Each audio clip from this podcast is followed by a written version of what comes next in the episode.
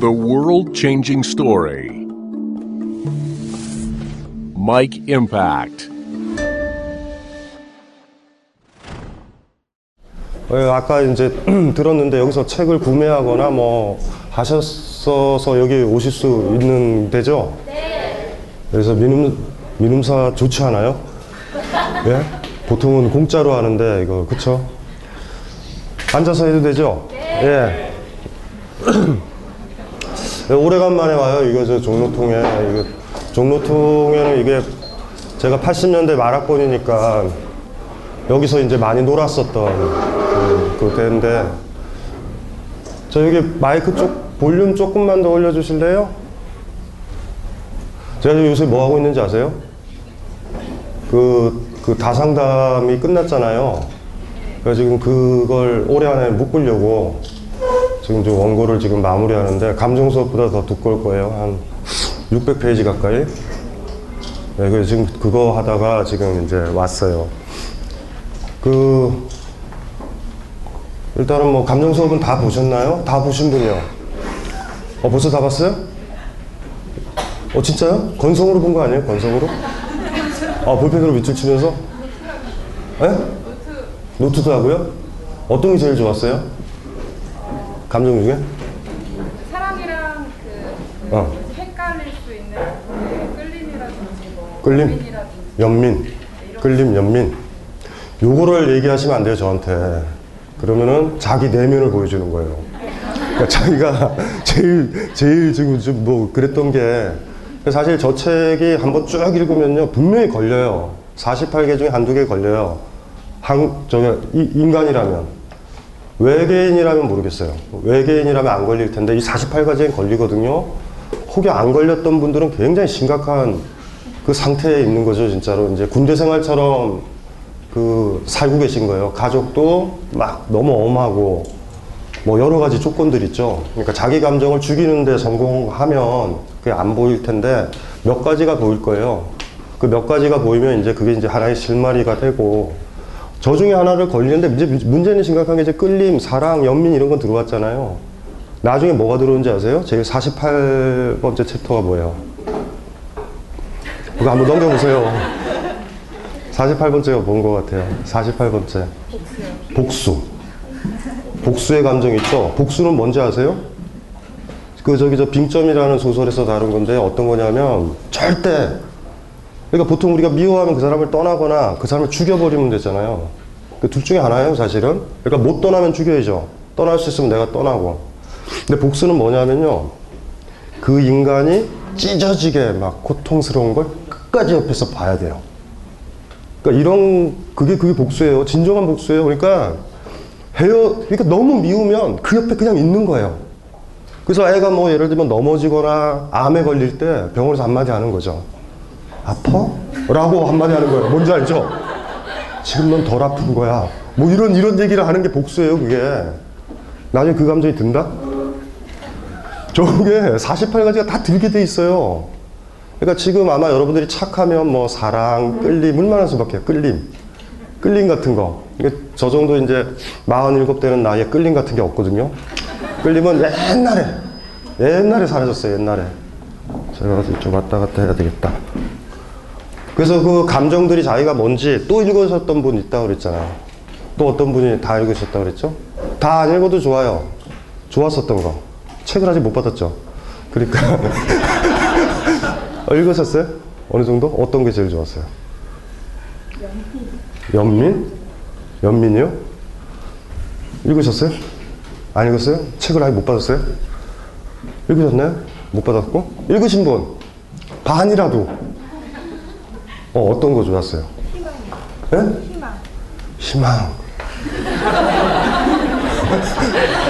희망. 희망의 이면에 뭐가 있는지 알죠? 절망이거든요. 근데 그나마 아직도 절망이 괜찮은 절망일 때 희망을 가져요. 그러니까 뭐냐 하면은 왜 희망을 품고 사세요? 결혼하셨나요? 그렇죠. 이게 많은 것들을, 많은 것들을 얘기하죠. 어떤 희망? 예, 희망. 또 어떤 감정이요? 또 읽으셨던 분. 궁금해서 그래요. 희망. 그러니까 많은 부분을 알려주잖아요. 그러니까 제가 이분을 사실은 제가 유혹하기도 지- 좋은 거죠. 제가 희망을 주는 거예요. 그게 뭔지 모르지만. 읽으셨어요? 조금? 읽으셨어요? 딱 한 분 다 읽었고, 또, 또 뒤에 없으신가요? 읽으셨던 분들이요? 없, 없나 보다. 예. 책은 많이 나갔는데 읽은 사람은 없다는. 그래서 역시 제가 결론을 내린 게 표지의 사진이에요. 브로마이드예요. 제가 봤을 때는. 저게 어떻게 나왔는지 얘기를 드리면 표지를 만들다가 저 표지 색깔은 상당히 미음사스러운 색깔이거든요. 미음사 책들이 저 톤이잖아요. 그 디자이너가 하나고.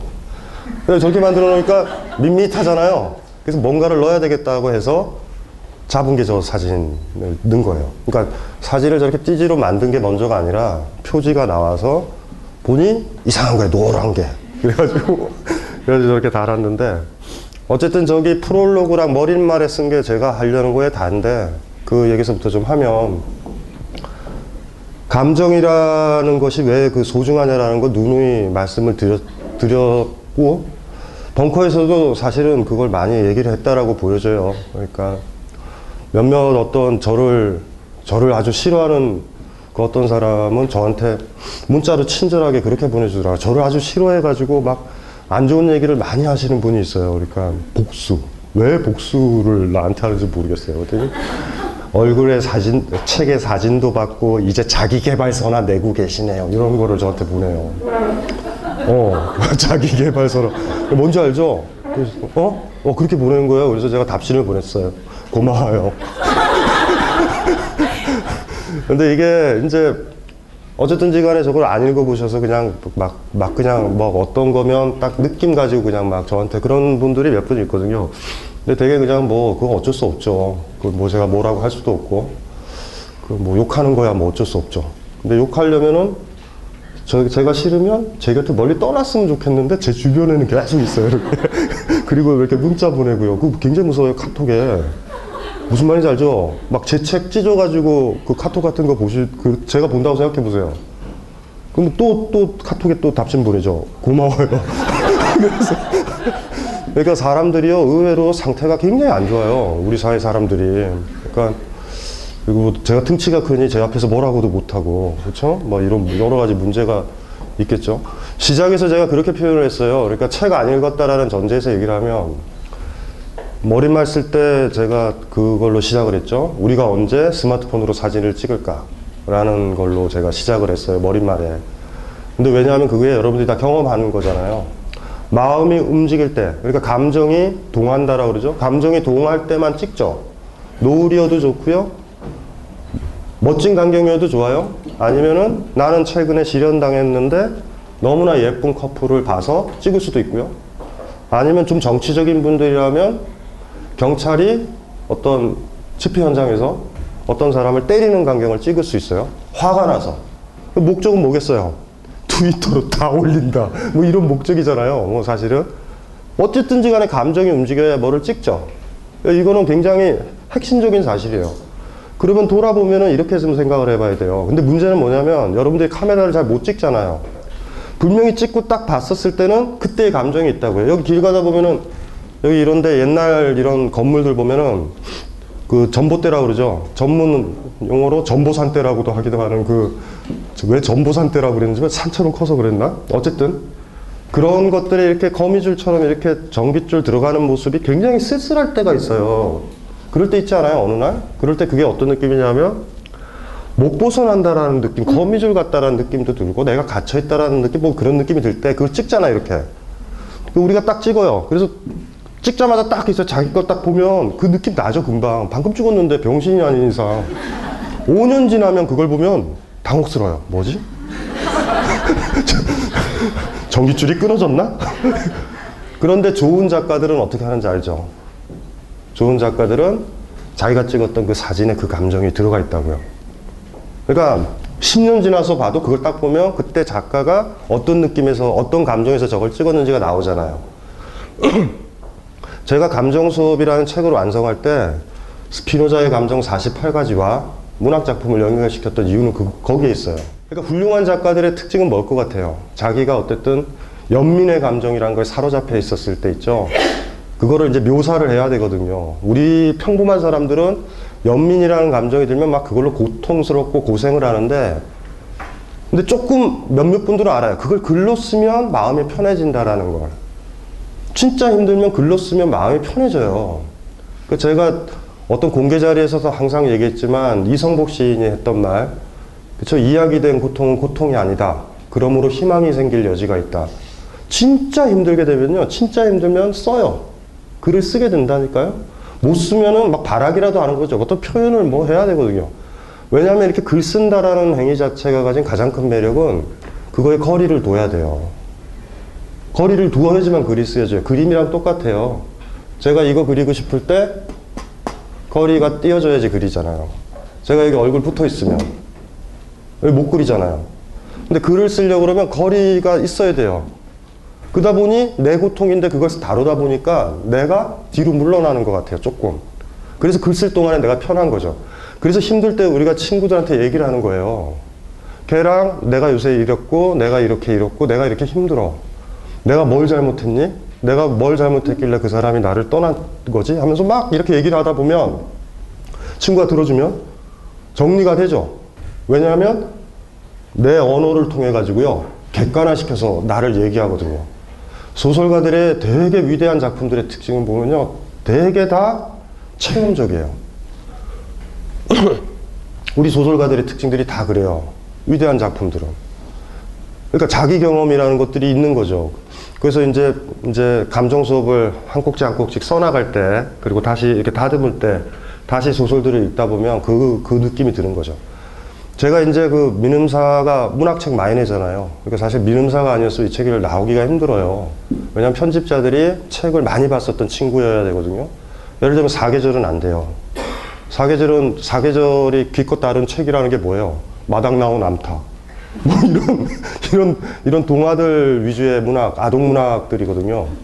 그래서 이제 그 어쨌든 그런 도움들을 얻을 때 제가 처음에는 제 편집자가 오늘 그 바빠서 안 왔는데 희정이라는 편집자가 노처녀거든요. 옷도 못 입고 보이고 다음에 모임 있으면 오세요. 제가 데리고 올게요. 어떤 거냐면 그분을 먼저 얘기를 할게요. 이게 얘기하기 전에 강화문에 그분이 나타나면 70년대 옷을 입어요.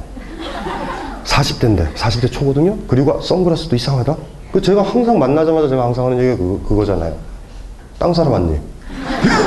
완전히 복부인이에요, 복부인. 이 친구한테 제가 부탁한 게 하나 있었어요. 이렇게 또 소설을 읽다 보면요, 한 소설을 보면요, 막 싸우기도 하고 울기도 하고 즐겁고 막 많잖아요. 그러면 또 잘못하면 무슨 문제가 벌어지냐면 전반적인 소설은 막 질투의 감정에 시감아 있는 소설인데요.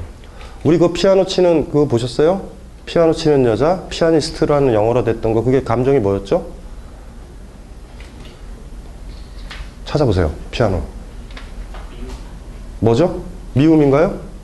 어, 미움이래요? 미움이죠? 미움 맞죠? 거기에서도 즐거운 장면은 나와요. 즐거운 장면은 나와요. 그래서 그 편집자한테 얘기했죠. 전체가 미움이라는 감정에 휩싸여 있다면 전체가 휩싸여 있는 게 중요하고 그 전체, 전체 소설에 그러니까 저자가 쓰는 동력이 그거예요. 저자는 그 감정선에서 장편을 완성해야 된다니까요. 만약에 예를 들면 우울할 때 썼으면 우울할 때 끝내야 되죠. 근데 갑자기 자기가 좋아져서 기뻐지잖아요. 그럼 소설이 개판돼요. 한 톤으로 가야 되는 거죠. 그게 굉장히 소중한 가치거든요.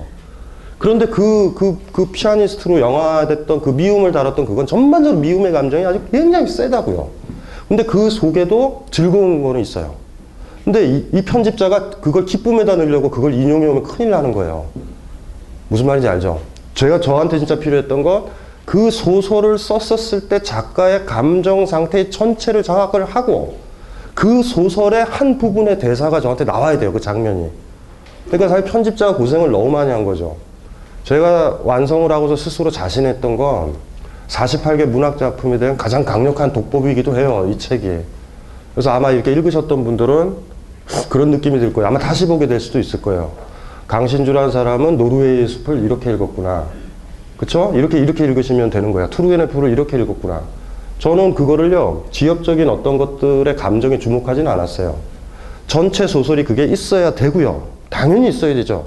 그 감정의 자장이 없으면 감정이 끝나는 순간 우린 지필이 멈춰져요. 생각을 해봐요. 내가 어떤 여자를 사랑하죠. 연애 편지를 쓰기 시작해요. 계속. 근데 갑자기 환장하게 미워질 때 연애 편지가 어떻게 지속이 돼요? 멈추는 거예요.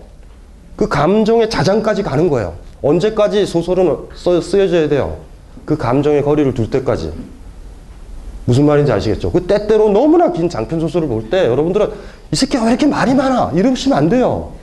그 감정을 하나 정리하기 위해서 두 권이 필요한 것도 있고요. 단편도 필요한 경우도 있죠. 그러니까 작가 입장에서 생각을 해보시란 말이에요. 우리도 그런 감정을 느낄 때 글 쓰잖아요.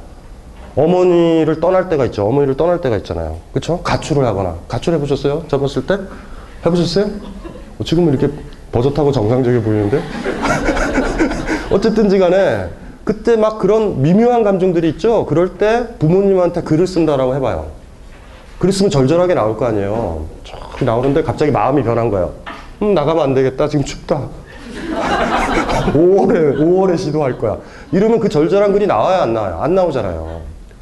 그래서 소설을 읽을 때 그거를 이제 저는 주목을 한 거예요. 왜냐하면 뭐든지 그렇거든요. 진짜 진지한 작가들은 그 감정 있죠. 자기를 위해서 글을 써요. 자기 감정에 대한 애도사 같이. 왜냐하면 시련을 당했을 때 시련에 대해서 응시하고 그 아픔에 대해서 응시를 해서 글이 완성되는 그때 애도가 끝나는 거거든요. 장례식 같은 거 지내시죠?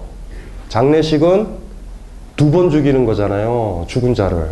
처음은 자연사로 죽고요. 두 번째는 내 마음에서 떠나보내는 자리예요. 장례식은. 장례식은 길게 오래 아프게 울면서 지내는 게 제일 좋아요. 애도의 모임이라. 인간은 그러니까 두 번 죽여요. 동물은 그냥 이렇게 그 새끼 어미가 죽잖아요. 응? 그뭐 알죠 알죠. 닭이 개 보듯이 개가 닭 보듯이 응? 갔네? 이런 거예요. 근데 우리는 한 번 더 죽여야 돼요. 그래서 시련을 당했을 때 이러지 못하죠. 우리가 동물과 같은 쿨함이 있으면 나스메 소새끼가 얘기했던 나는 고양이로서이다. 그 고양이처럼 합일이 돼 있다면 얘가 떠나잖아요. 그럼 떠난 거야. 우유나 먹을 일이에요. 쓸데없이 고민하지 말고. 고민하면 뭐해? 그런데 우리는 그게 아프죠. 그러니까 어떻게 되면 글이라도 쓰던가 얘한테 받아 썼었던 선물이라도 불태우던가 편지라도 불태우는 어떤 애도의 절차를 해야 돼요. 헤어지면은 여자들이 하는 남자와 여자의 차이. 남, 여자들이 하는 거. 번호 지우죠. 우리 남자들은 안 지워요. 귀찮아서. 그 여남자분들 알 거예요. 지- 안 지우죠? 헤어졌다고 지워요? 안 지워요, 우리는. 왜냐하면 일단 아는 사람도 많이 없어요, 우리는. 그리고 지울 생각을 하는데 여자들은 지워요. 여자들은 혹여, 혹여, 누를까봐. 뭔지 알죠? 여자들 중에서 안 지우시는 분 손 들어보세요. 어, 이런 분들 있어요. 어, 되게 훌륭하신 분이 거의 뭐 외모는 육체적으로는 여자인데 남자죠, 남자. 그냥. 그런데 그걸 왜 그 절차를 해서 그 울면서요. 막 울면서 그 카톡이라든가 전화번호를 왜 지울까? 이제 그것만 지우면 끝나는 거죠. 이제 연락이 안 되잖아요. 스마트폰의 매력이 뭐예요? 그 전화번호 저장되면 저장되고 날라가면 그냥 끝나는 거 아니에요. 근데 그걸 지울 때 얼마나 살 떨리겠어요. 근데 그 지우는 과정이 중요한 거죠. 어차피 연락은 안 올 거란 말이에요, 헤어져서. 근데 그걸 누르면서 뭐 하는 거죠? 두 번 죽이기. 인간의 특징이에요. 인간은 두 번 해요, 다. 다 두 번 한다? 아닌 게 어디 있어요? 첫 번째 키스는 맛이 없잖아요. 첫 키스도요, 한 번 하고 끝나는 사람 없어요. 첫 키스 거짓말이야, 다. 우리 오늘 첫 키스야. 거짓말이다? 첫 키스를 하고요, 두 번째 키스에서 키스를 해요. 기억해 보세요. 기억해 보세요, 빨리. 아, 잠깐만. 어, 잠깐만. 어, 지금 우리, 우리 중에서 연배가. 기억나세요? 네. 첫 키스는요, 그냥, 그냥 더러워요. 놀랍고. 느낌은 없어요. 그래서 한 번 키스를 하고 두 번째 한다고요. 세 번째 할 수도 있고. 인간은 두 번 해야 돼요. 한 번은 현실에서 일어나고요. 한 번은 내 마음에서 일어나야 돼요. 현실에서 한 번 어떤 사람이 죽고요. 한 번은 내 마음속에서 죽어야 되고요. 현실에서 어떤 사람이 나한테 결별 통보를 하죠. 헤어졌죠? 또 한 번 내 마음에서 헤어져야 돼. 이 과정이거든요. 이래서 이- 인간한테는 문학이 있어요. 시가 있고 음악이 있어요. 그리고 그런 두 번째 애도 절차가 다 끝나는 그때 소설가는 펜을 놓고요. 그쵸? 작곡가는 피아노 뚜껑을 덮어요. 거기서 끝난 거예요. 끝! 물론 그래서 쿨해지진 않아요. 절대. 시작이죠, 이제. 계속 작품을 쓸 수도 있어요. 계속. 우리 대표적인 작가가 윤대정 작가 같은 건 계속, 계속 군대 생활. 계속 군대 생활의 슬픈 은호통신이 계속 반복돼요. 도대체 이분이 왜 언제까지 이걸 지금 애도를 해야지 이분은 떠나보내는지 모르겠는데. 좋은 작가들은 그런 작가고요. 쓰레기 같은 작가들은 뭔지 아시죠? 감정이 없거든요, 사실. 그러니까 리얼리티도 없죠. 그거를 애써 모아가지고 쓴다고. 스토리 만들어서. 그래서 그 감정에, 비슷한 감정에 한 번이라도 들었던 성숙한 사람이 읽으면 쓰레기라는 걸 알아요. 그런데 여고생들은 환장을 해요, 그게 보면. 그럴 것 같아, 머릿속에 보면. 기억나시죠? 지금 아마 예전에 어렸을 때 읽었던 하이틴 로맨스 읽어보면 환장할 거예요. 지랄들을 한다, 막 이런 느낌이 막 들죠, 그 작품들이. 작품의 그 크기, 그 깊이는 거기서 찾아지거든요, 사실은. 그래서 이제 감정 수업을 만들 때 일단은 그게 저- 저한테 필요했다고요. 스피노자라는 사람은 굉장히 지적인 사람이에요. 굉장히 논리적이고 일단은 신을 부정했죠. 신을. 기독교, 아, 여기 교회 다니시는 분 있어요? 예, 감정 수업을 잘 읽으면 교회를 안 다녀요. 제가 단언컨대 교회에 가면 감정을 죽이는 곳인지 알죠? 교회 분위기 아시죠? 여러분들이 진짜로 모든 감정을 죽이고 싶으면 두 가지 음악을 권할게요. 서양에서는 그레고리안 찬가가 있어요. 성당에서 부르는 도대체 이건 끝이 어딘가? 1악장과 2악장과 3악장과 4악장이 같고 심지어 다른 작곡가의 곡도 같은 그레고리안 찬가가 있고요. 또 권하고 싶으면 여기 가까운 성대에 종묘 제례악이 있어요. 그걸 들으면 감정이 푹 죽어요. 어, 어째, 어쨌든지 간에 서양 입장에서 최초로 인간이 감정을 들었었던 최초의 사례는 아담과 이브예요. 사례로 따지면. 뱀이라는 존재는 너무 소중한 존재예요. 여러분도 뱀을 사랑해야 돼요. 우리 인류의 친구 뱀. 뱀이, 뱀이 멍 때리고 있는 두 남녀한테 다가와요. 어느 날. 그더니 우리한테 이성과 감정을 불어넣죠. 부끄럽잖아요. 가리고. 기억나시죠? 판단하고. 그런데 신이라는 존재는 니들이 판단했다는 게 싫은 거예요. 판단은 누가요? 신만. 너희들은 예쁜 애완견인데. 사실 그럴 거예요. 여러분들이 왜 애완견 키워요? 내가 이렇게 가면 애들이 좋아하죠? 근데 어느 날 여러분들이 좋아서, 어머, 뽀삐야, 일로 와. 그랬더니 애완견이 이렇게 앉아서 이러고 있어요. 느낌이 왜 이런 거야? 오늘 피곤하다. 이러면 그 개 키우겠어요? 집에 들어가자마자 걔 눈치를 봐야 돼요, 우리가. 쟤는 지금 무슨 생각을 하고 있고, 뭐를 느끼고 있고, 엄마한테 물어봐야 돼요, 가서. 오늘 뽀삐한테 무슨 일 없었냐고. 그러다가 좀 괜찮으면 만나게 되는 거잖아요. 그 인문학자들은 그 뱀을 좋아해요. 뭐, 나와도 돼요. 에덴 동산 같은 거 들어갈 필요 없어요. 따뜻한, 여러분들이 선택해야 되죠. 따뜻한 타워 팰리스에 살고 있는 애완견일까? 아니면 나는 개야. 사실 늑대가인 걸? 이런 자각을 가지고 바깥으로 나올까의 문제인데, 어느 쪽이세요, 여러분들은? 아, 이건 선택을 하시면 돼요. 개가 낫다. 애완견이 낫다. 이거 선택하면 되는 거죠. 어쨌든 그때 유혹이 들어가죠. 그래서 우리한테 사유와 판단과 감정이 그때 만들어져요. 그러니까 사실 감정 수업을 통해서 여러분이 기르는 게 뭔지 아세요? 에덴 동산에서 벗어나기. 엄마 아빠 품에서요 세상의 고통 모르고 지냈었던 감정의 동요 없이요 항상 따뜻하게 해줬던 시타르타랑 비슷하다. 시타르타 아버지가 그 황당한 놈이잖아요. 내 소중한 아들한테 감정이 일어나면 안 돼요. 특히 아픈 것들 이런 고통 좋은 감정만 만들어 주려고 한번 출동을 하면요 그 성 앞에 있죠 영화에도 나왔잖아요 다 치워요. 병든 사람, 쓰러진 사람, 죽은 사람을 다 친다고. 근데 어느 날 나이 들어서 댐처럼 이 사람이 물만, 고- 물만 차게 한 거예요, 아버지가. 막은 거예요, 억지로. 스타르트한테 어떻게 되죠? 그게 무너지죠, 한 번에. 결혼해서. 심지어 결혼해서. 훅! 무너지니까 어떻게 돼요? 그때부터 우리가 알고 있는 시타르타요. 이 고통에서 나나 지금 자기가 사랑하는 부인 내지는 아이마저도 다 저걸 겪는 거예요, 생로병사를. 이러면서 나오잖아요. 그래서 사실 감정 수업의 궁극적인 모토, 아니 사실 표지에 뱀 같은 거를 이렇게, 이렇게 하나 그려야 되죠. 그런데 스피노자가 신을 싫어하잖아요. 기독교 신을 싫어한다고요. 에티카란 책이 그렇게 쓰여져요. 1장, 2장에서 기독교의 신을 해체를 해요. 범신론이라는 게 말이 그래 범, 범신론이지만 범신론 아니고요. 정확하게 기독교 신이 싫은 거예요. 기독교 신을 죽여야 우리가 에덴 동산에서 벗어난다는 생각을 한 거죠. 에티카거든요. 에티카, 윤리학. 윤리학이 뭐냐면 스피노자는 옛날 기준이 아니라 감정에서 찾아요, 그냥. 누군가를 만나면 혼자 있으면 감정 안 들고요. 누군가를 만나면 나는 극단적으로 두 가지 감정이 든대요. 기쁨이거나 슬픔이. 기쁨이라는 게 우리가 막 까르르 웃는 거, 슬픔이 우는 거가 아니라 이런 느낌과 같아요. 같은 거요. 가벼워지고 경쾌해지는 사람, 집중하게 하는 사람, 이런 사람을 만났을 때와 이 사람과 빨리 헤어져야 된다. 더 있다가 내가 죽겠다. 너무 우울하다. 무겁다. 지친다. 다시 보고 싶지 않다. 이런 사람을 만났을 때 그 가라앉음 있죠. 무겁게. 이게 슬픔이거든요. 요 두 가지 감정이 딱 든다라는 거예요. 제 3의 감정 있죠. 무관심. 무관심은 안 만난 거예요. 스피노자한테. 우리가 길 가다가 여기 오셨죠. 이거 저, 지금 좀 뒤에 분한테 뭐 감정 있어요?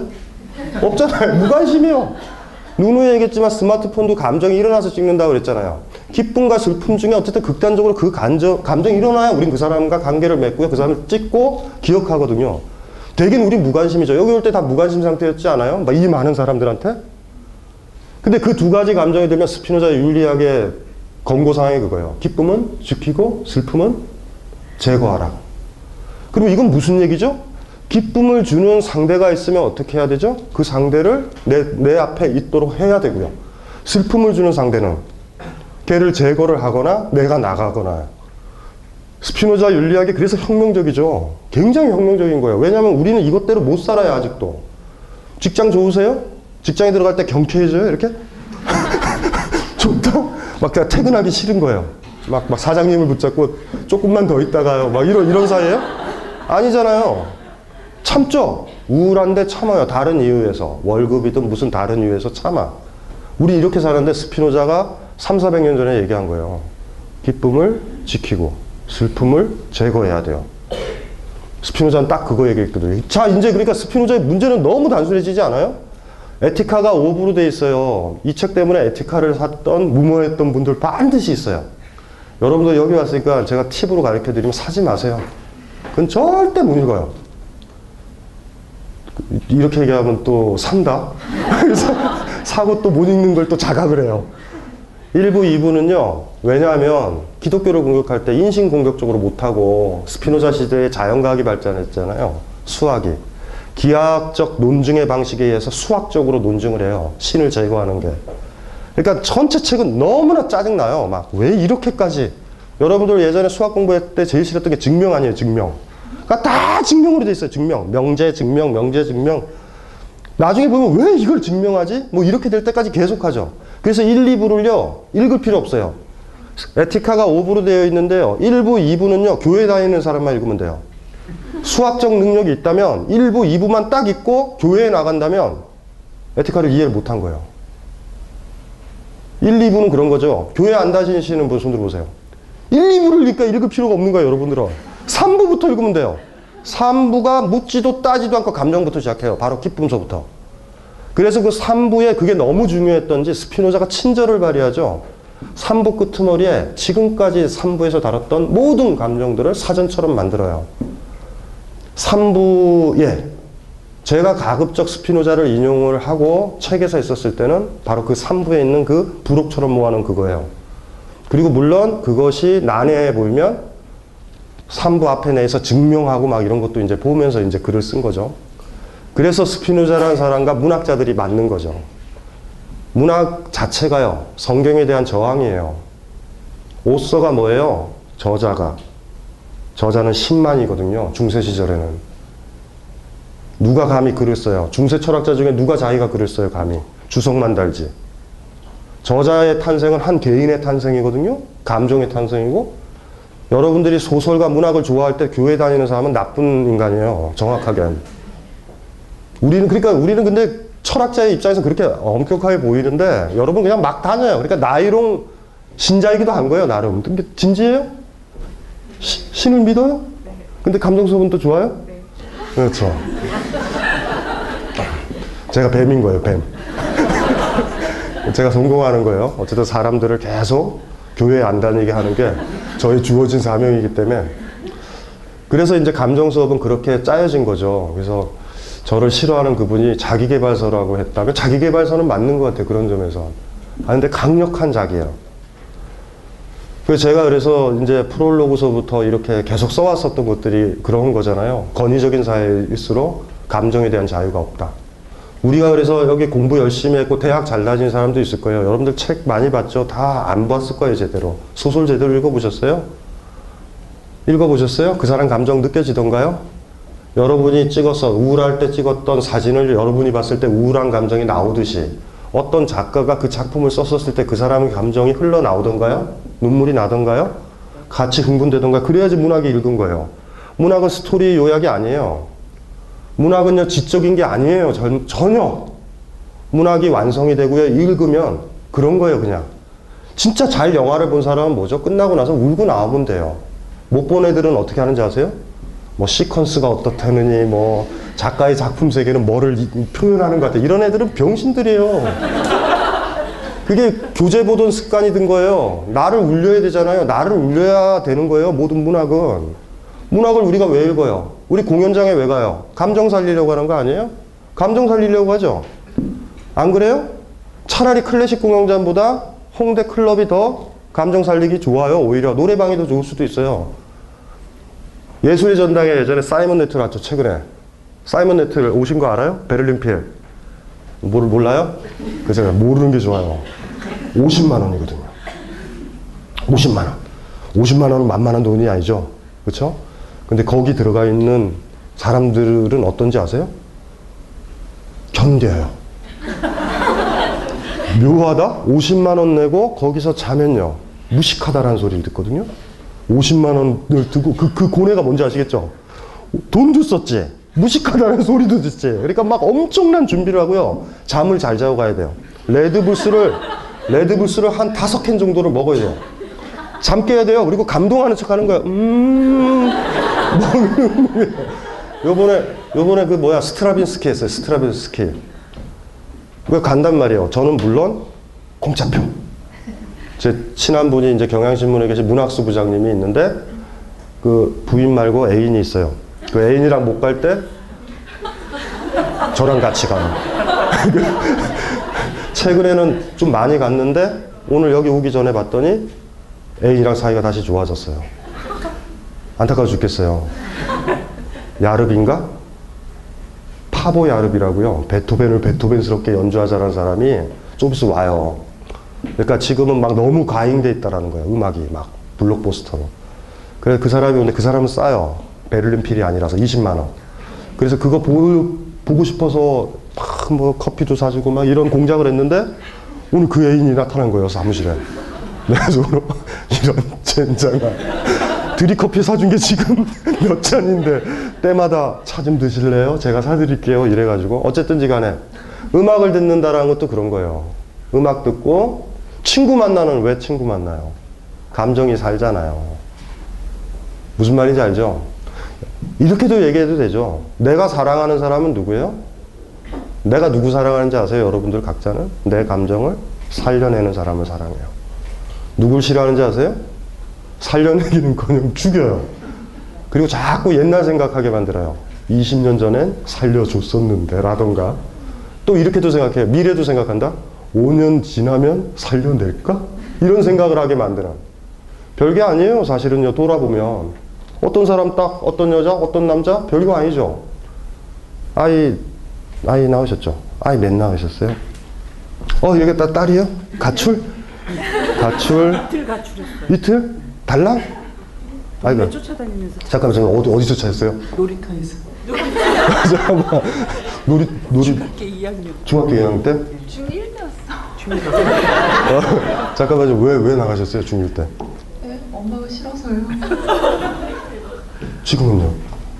지금은 연민? 연민? 연민? 연민 플러스 복수? 연민 복수라는데요? 왜 같이 다녀 무섭게 제가 네. 따라왔어요. 따라오셨어요? 박사님 팬이라서. 아, 아 그래서요? 그래도 그- 우리 셋이 만나면 한몫해지겠다 항상 저 사이 안 좋고 이렇게 첫 아이 봤었을 오빠 때 있어요. 어, 오빠 있어요? 네. 우리 저 딸 처음에 봤었을 때 어땠어요? 너무 좋았어요. 바라던 딸이라서. 감정이 살아나야 처음에 누구든지 간에 아이를 낳으면 언제부터 애한테 감정이 없던가요? 요즘에? 그러니까 제가 왜 이걸 얘기하는지 아세요? 어머니들이 다 애한테 감정이 있는 게 아니에요. 어느 순간 되면 애한테 매너리즘에 빠지기 시작한다고. 그런데 그때 되면 아이도 알아요. 그 슬슬 가출과 출가를 준비하는 거죠. 매너리즘에 가득한 집인데 사실 그런 게 막 속상하기도 하죠. 나를 더 아껴줘야 되는데 제가 또, 또 강조를 드린 거잖아요. 감정이 왜 그 강력한 건지. 감정이라는 걸로 다 환원을 하자고요. 지적인 거 얘기하지 말고요. 사회적인 거 얘기하지 말자고요. 사회에서 다 싫다고 그러는 감정이 들었어. 근데 나는 분명히 들었어요, 이게. 이거 나한텐 좋은데 이 감정대로 하면 사회에서 뭐라고 그래요? 어떡할 거예요, 본인은? 전 그래서 2년 전에 공무원 때려쳤어요.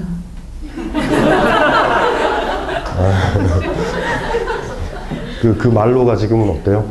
다시 합격했습니다. 그, 뭐? 네. 후회, 후회한 거죠. 이거 잘못했다. 어쨌든지 간에 저 가치가 사실은 가장 소중한 거예요. 저걸 지키냐 마느냐, 인문학자면 여러분들이 그 감정이 들었냐 안 들었느냐, 만약에 여러분이 얘기했던 그 감정이 제가 판단해도 그 감정이라고 그러면 저는 여러분 편이에요, 항상. 사회 입장으로 우린 얘기하지 않아요. 뭔, 뭔, 주- 뭐가 중요한 거예요, 사실은. 의미 없죠. 사회 입장에서 감정을 누르잖아요. 우리가 각자 누르자고요. 공동체를 위해서. 대통령 하나를 빼고 감정을 표현한 사람 한 명도 없어요.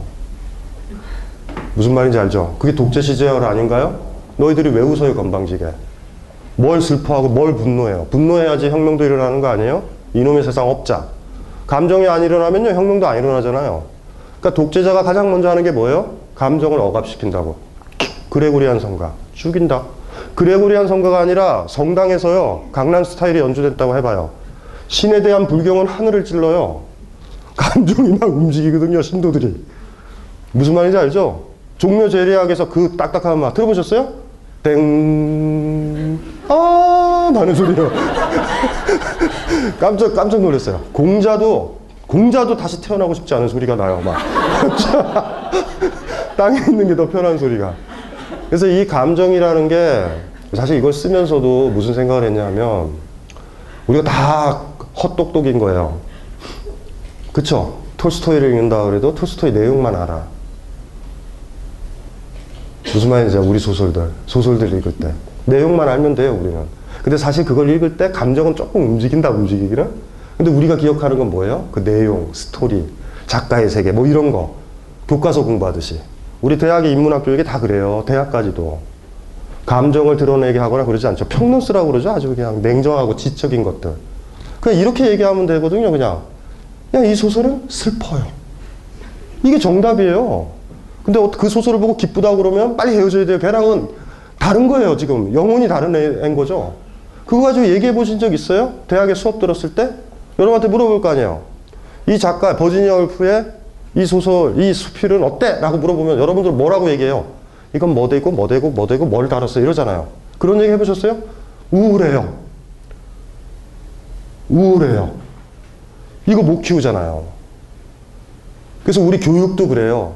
감정 죽이는 거예요. 감정은 중요한 게 아니고요. 무슨 찌꺼기로 살아요, 우리가. 중요한 건 한 소설이 언제 완성되죠? 그 작가가 어떤 감정을 가지고 애도를 하는 그 감정이 나한테 다 들어올 때 끝나요. 덮을 때. 탁. 내용은 중요한 게 아니에요. 그 작가가 왜 탁월한지 아시겠죠? 나는 그 감정이 없었는데 너무나 잘 사진을 찍었고 너무나 연주를 잘하고 너무나 글을 써- 잘 써서 그 사람이 느꼈던 감정을 나한테 밀고 들어와 버려요 그냥 이런 작품은 B급이에요 여러분이 우울할 때 우울할 때요 우울한 책을 읽으면 읽히죠 그런데 기쁠 때 그 책을 읽었더니 우울해지지 않으면 B급 책이에요 좋은 작품은 뭐죠? 2000년 전, 1000년 전에 쓰인 작품인데 우울의 아우라가 아직도 나와요. 책만 넘기면 막 우울해져야 돼.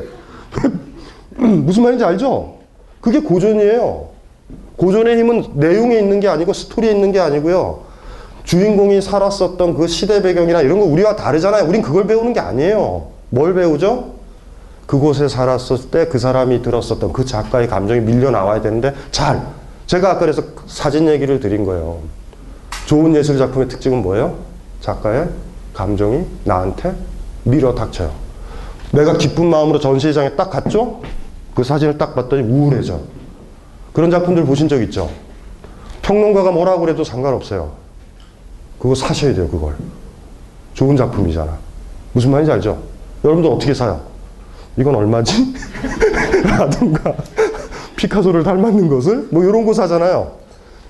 가지고 계세요? 그런 거? 여러분들이 책을 모으면 제가 단언컨대 책을 제대로 읽으면 여러분 마음을 울렸던 책들만 꽂아 놓을 거예요. 그건 또 여러분을 또 가르쳐 준다고요. 돌아가실 때 여러분 책, 책이요. 여러분 자식들한테 여러분의 영혼을 얘기해요. 엄마가 무슨 책을 읽었는지 엄마가 어떤 음악을 들었는지. 그런 거 있으세요? 우리 현직 대통령은 상당히 머리가 복잡한 사람이에요. 어쨌든 옛날에 대통령 되기 전에 서재를 봤는데 깜짝 놀랐어요. 미쳤거나? 그 어떤 느낌? 장식용? 그쵸? 브리타니카 이런 거. 이런 거 아주 싫어하거든요. 브리타니카? 브리, 브리타니카는 무슨 감정이 있겠어요, 그게? 지루함? 브리타니카 백과사전 만든 사람들은 그 장대한 권으로 우리한테 지루함을 주려고 그랬던가요? 그런 거는 글이 아니거든요. 이제 우린 그런 거 살 필요 없죠. 네이버에 다 있잖아요. 뭘 사셔야 돼요? 내 감정을 움직였냐, 움직였지 않았냐. 그리고 야리꾸리하게 감정이 들어요. 이게 무슨 감정인지 모를 때. 그때 이제 감정 수업을 넘기면 돼요. 뭐 알아야 되잖아요. 이게 지금 뭔 감정인지. 그래서 저게 이제 복잡하게 이제 읽힐 수 있어요. 그래서 다시 또 돌아오면은요. 제가 이거를 썼었던 동기 중에 하나도 이렇게 좀 심화되는 거예요. 저한테 있어서는. 뭐 김수영도 썼고 뭐 여러 가지 작업을 썼고 인간의 자유, 그 자유의 가치. 제가 항상 얘기하지만 자유로운 사람만이 사랑할 수 있죠. 그리고 사랑하는 사람만이 자유를 얻으려고 그래요. 첫 책이 뭐죠? 무무. 제목이 뭐죠? 비루함? 기억나죠? 그, 그거 아직 안 읽어보셨죠? 소설이 어떻게 되는 거냐면요. 농노예요. 게라심이라는 농노가 있었는데요. 노, 노예죠, 농노니까. 러시아 시절이니까. 그런데 그 여자 지주가 아주 나쁜 년이에요, 그 할머니가. 그 농노, 같은 농노 중에 어떤 여자를 사랑해요. 근데 감정이 들면 안 돼요. 감정이 들면 안 돼요, 노예는. 노예가 어떻게 감정이 들어요? 포커페이스 해야지. 그러니까 그 여지주는 금방 알아요. 그래가지고 그, 그 게라심이 아주 등치 좋았던 그 농노가 좋아했던 여자를 딴 남자한테 결혼 본, 시집 보내버려요. 그냥 다른 농노한테. 참아야죠. 노예니까 자유롭지 않잖아. 참아요. 두 번째는 무무라는 개를 구해요. 진흙탕에서. 무무가 비슷한 거예요. 자기 신세랑. 그리고 생각한 거죠. 여지주라고 하더라도 무무를 죽이진 않을 거라고. 개니까. 그런데요. 안 그래요. 개를 사랑하면 그 애, 개를 아끼면 무무라고 이름 붙이는데 그 무무를요. 게라심이라는 농노가 사랑하면 감정이 일어나잖아요. 사랑하는 게 있으면요. 저항해서 싸운단 말이에요. 그게 싫은 거예요. 여러분들이요. 지킬 게 있으면요. 싸워요. 누구랑. 내 애인이랑 같이 가는 데 있죠. 무슨 말인지 알죠? 애인을 죽이려고 그래요. 여러분도 어떻게 할 것 같아요? 목숨 건다니까요? 그 감정이 일어나면 안 돼요. 무조건. 그러니까 개를 죽이려고 그래요. 개도, 무무도. 게라심이 어떻게 선택해요? 개 죽인다고요, 개가. 차라리 내가 죽이겠다고. 배 타고 가요. 그 전에는 이제 그 저기 숙박시설에서 먹여요. 개가 좋아했었던 거. 고깃국, 빵 먹여요. 배를 타고 몰고요. 강가에 가요. 돌 같은 거 묶어가지고요.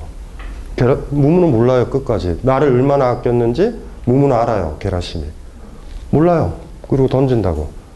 그 소설에서 제일 슬픈 대목이죠.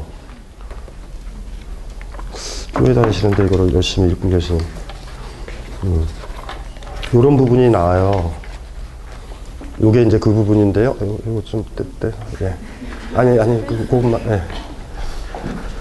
마침내 게라심은 몸을 쭉 펴고는 어떤 병적인 분노의 표정을 지은 채 자기가 가져온 벽돌을 노끈으로 서둘러 묶고는 올가미를 만들어서 무무의 목에 걸고 무무를 물 위에 들어 올렸다.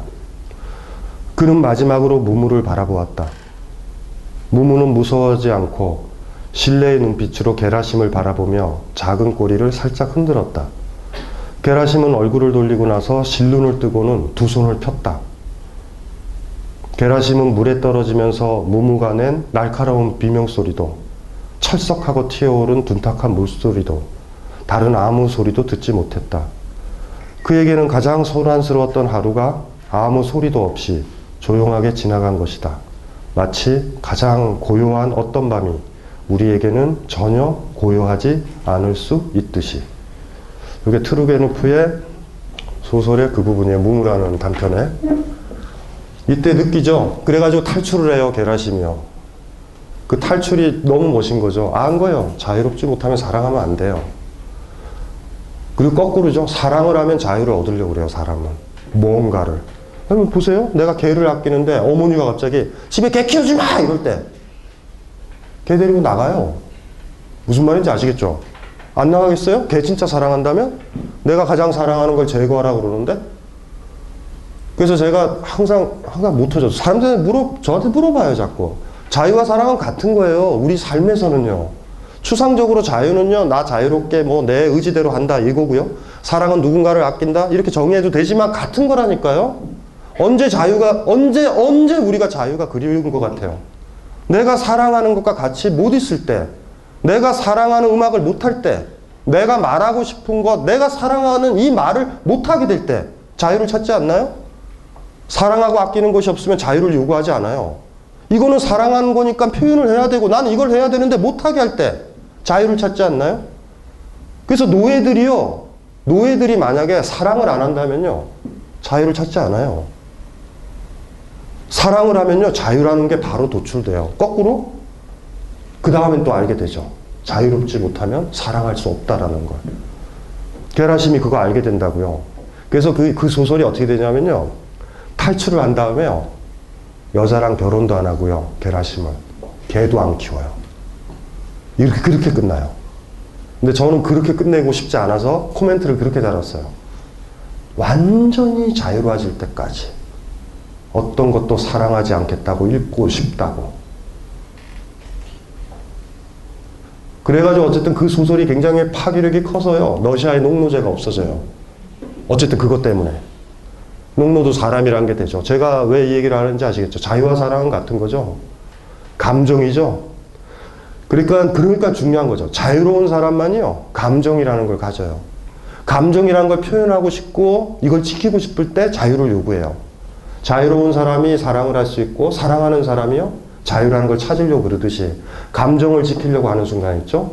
여러분들은요. 자유를 찾아요. 이게 이게 중요한 거예요. 저한테는. 저한테는요. 그래서 여러분들이요. 이 책을 통해 가지고 감정을 막 키우는 거죠. 여러분들 그 다음에 저주에 빠져요. 미워하면 제거해야 된다라는 느낌이 들거든요. 미워함을요, 미워함이다라고 자각을 하면 그 사람을 떠나야 되잖아요. 근데 여러분들 했어, 참았어, 흐렸어. 그냥 우울함인가 보다?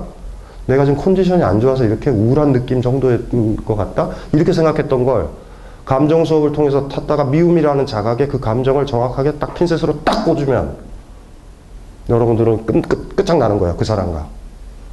제가 의도한 건 불화예요. 일종의 불화. 불화, 난동. 왜 감정 수업을 있더니 애가 저렇게 저렇게 거칠어졌냐 이런 거예요 제가 원하는 건 그렇게 살았으면 좋겠어요 여러분들이 그래서 그런 사람들이 사회에 한 명 두 명씩 늘 때 그때 돼서야 진짜 민주주의라는 게 가능할 것 같아요 간신히 무슨 말인지 제 의도가 뭔지 아시겠죠 그런 점에서 그 가혹한 그 독자의 그건 맞아요 아주 훌륭한 자기개발서다 자기개발서는 맞아요 자본을 위한 개발서는 아니에요.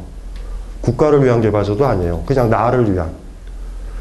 이 야심만만한 작품이에요. 그래서 이게 좀 노- 굉장히 큰 정치적 행위일 수도 있다는 느낌도 들어요. 작게는요, 여러분 가족 내에서의 변화와 작게는 애인 사이에 남편 사이에 이런 변화를 낳을 거고, 크게는요, 뭐 회사라던가 어떤 그 좀 큰 큰 가족 범위를 좀 넓히는 그런 대가족 분위기까지도 확장될 수 있는 얘기. 친구 관계도 저 감정 수업을 읽으면 다 정리할 수도 있어요. 근데 그게 좋은지는 모르겠어요. 여러분 인생이 어떻게 변할지는 모르겠어요. 저는 그거는 책임지지 않아요. 한 가지 중요한 건 만약에 그런 어떤 감정에 빠져서 지킨다면 과거 어느 때보다 여러분들은 자유로워졌다라는 걸 아실 거예요. 누가 욕을 해도. 그리고 혹여 운이 좋으면 작가로 거듭나실 거예요. 그런 비슷한 작품들을 여러분 삶에서 또 쓸 거예요. 투르게네프의 무무라는 그 소설에서 어떤 자유, 비루함, 그, 그- 그쵸. 그때 막 던지면서 느- 느꼈던, 게라심이 느꼈던 그 느낌을 만약에 느끼시는 분들이 있거든요. 그 소설을 통해서 감정을 연습을 하면. 그럼 자기 삶도 그런 부분이 있잖아요. 그럼 여러분 삶의 디테일을 가지고 작품이 하나 나오죠. 음, 글이 하나 나올 수도 있는 거예요. 좌우지간.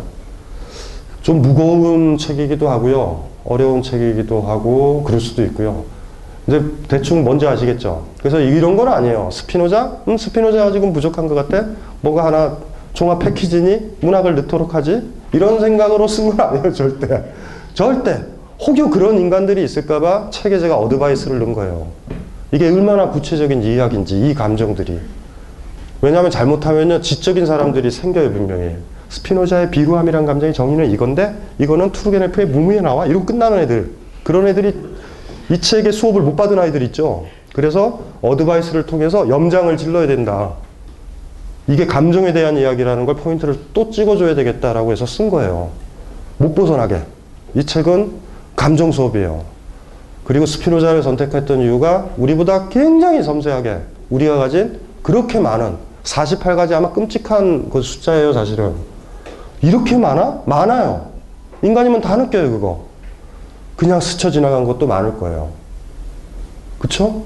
그리고 저거를 읽는 순간 여러분들 굉장히 복잡해지고 섬세해지기 시작해요. 많이. 그러면서 예전처럼 그렇게는 못해요. 연민을 사랑이라고 살진 않아요. 저걸 읽으면 연민과 사랑은 다르다라는 걸 알아요. 그럴 때 어떻게 해야 돼요? 내 남편이 실직해서 불쌍해서 살고 있는 아내는 어떡할 거예요, 그때 돼서? 그러니까 이게 어떤 파급 효과를 줄지는 몰라요. 그러니까 그 남편분이 와서 어, 너 때문에 내가 지금 실직도 됐는데 집에서도 쫓겨났다. 이럴 수도 있어요. The World Changing Story.